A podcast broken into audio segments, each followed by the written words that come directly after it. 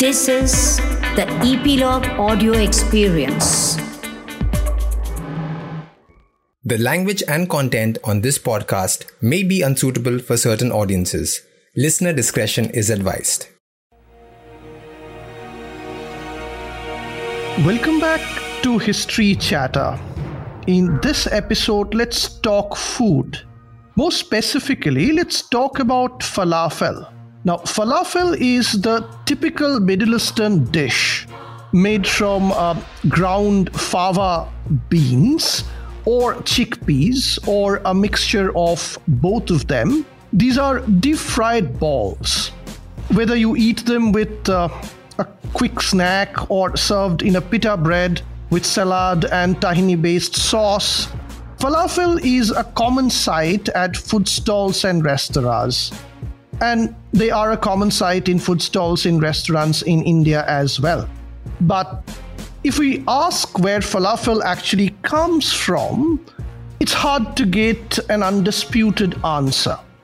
Falafel is as contentious as the region itself, the region from where it comes, that's the Middle East.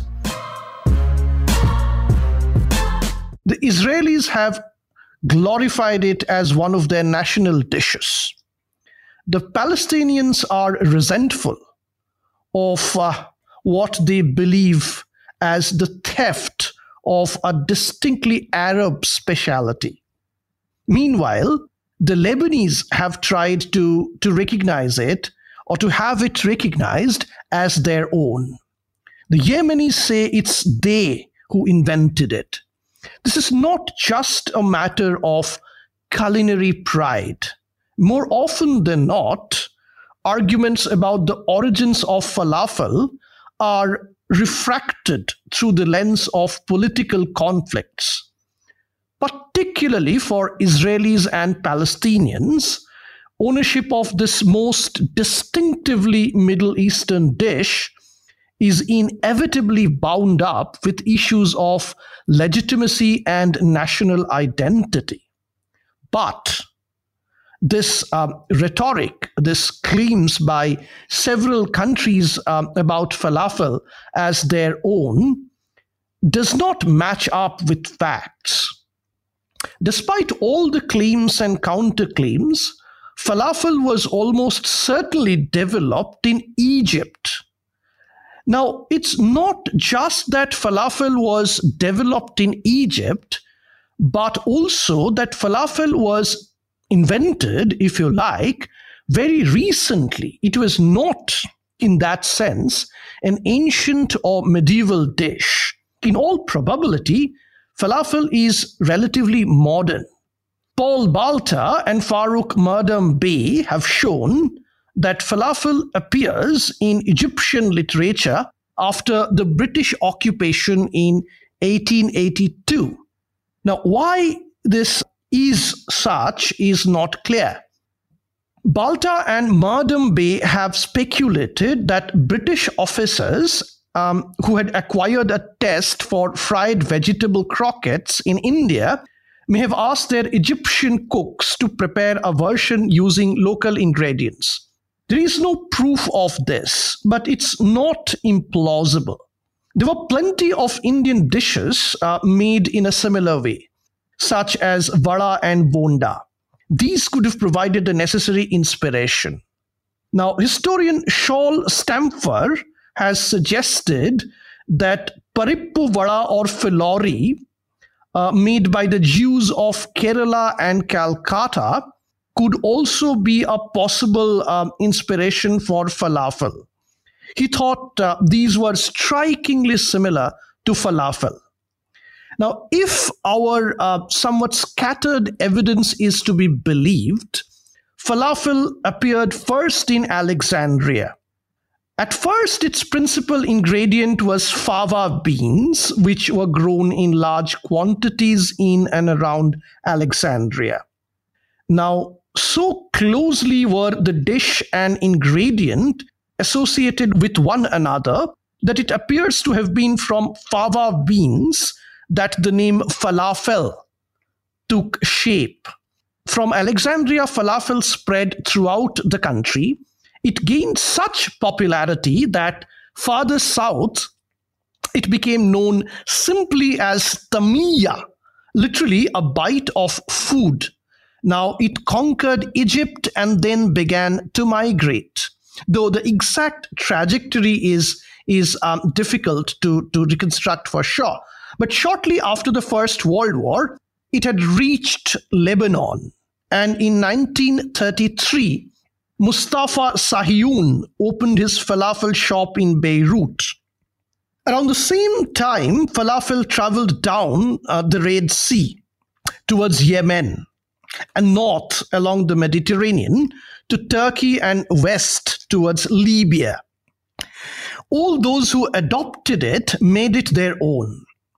Though they generally left the basic recipe unchanged, they altered the ingredients slightly to suit their own tastes or to reflect the balance of local agriculture. In the Egyptian town of Mersa Matruh, for example, fava beans were replaced with hyacinth beans and a bit of beef. In the Levant, chickpeas were used uh, most often.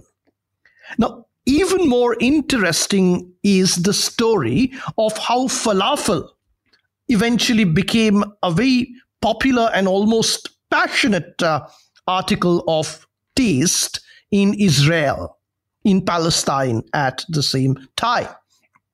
Their relationship with falafel was more complex. Now, together with the indigenous population, the earliest settlers adopted it quite readily. They had grown used to cultural exchange with their Muslim neighbors. And they gave no thought, really, to whether it was an Arab food or not. They simply integrated it into their own cuisine, as they had uh, countless other foods. Now, not only was falafel tasty and filling, it was also simple. The ingredients could either be bought cheaply or grown without much difficulty. And they were convenient to eat as well. The balls were easily uh, were not easily squashed, and unlike a great many dishes, they could be served either hot or cold. Now, the Jews who came to Palestine from Eastern Europe, especially during the fifth Aliyah or wave, which is between nineteen twenty-nine and thirty-nine, were much more hostile. They were suspicious of anything they regarded as Arabic, and they stuck doggedly to their own cuisine. They shunned falafel as an alien or unclean item of food. However, by the independence of Israel in nineteen forty-eight, falafel was still far from being accepted as a Jewish and certainly not as a national food. The recipes uh, extolling its nutritious qualities appeared frequently enough in newspapers. It was not terribly popular yet, but there were two new developments which uh, turned the tide. The first was the introduction of rationing. Now, struggling to cope with the entry of new immigrants and lacking both food and money, Israel introduced a strict program of austerity in nineteen forty-nine. Staple foods such as uh, margarine and sugar were rationed, while meat consumption was limited. Now, this boosted falafel's popularity. Not only was it uh, a good source of protein, but its ingredients were also readily available even to the poorest families. The second was the arrival of ever-growing number of Jews from Yemen, Turkey, and North Africa. In nineteen forty-nine, nearly one lakh people arrived in Israel from these regions. Having already encountered falafel in their native countries, they happily bought it with them in their new home and cooked it without seeing anything strange about it. This had an immediate effect. Not only did it help to convince their still skeptical co-religionists that falafel genuinely was a suitable food for Jews, but it also allowed falafel to shed its associations with Arab peoples. This was something the Israeli government was glad to encourage. In the wake of the Arab-Israeli War of nineteen forty-eight forty-nine, there was a concerted effort to foster a distinctive sense of Israeli national identity and to separate its culture and cuisine from uh, that of its neighbors, helped by the fact that many Yemenis soon started opening falafel stalls. The Israeli government avidly promoted the idea that falafel had been imported, not from Egypt, but from Yemen. It was not true at all, but it served its purpose, which means before long, falafel had become so popular and so closely identified with the Israeli state that songs were being written about it. Now, here's an instance. The song is called uh, Va Lanu Yesh Falafel. Yes, we have falafel. It was released in nineteen fifty-eight. Uh, it was made famous by the singer Nissim Garame. It was unambiguous in claiming falafel for Israel. It began, "Every child knows that macaroni is Italian. The Austrians in Vienna have tasty schnitzel. And the French eat frogs. And we have falafel, falafel, falafel. A present from dad. Even mom buys it here. And old grandma will buy half a portion.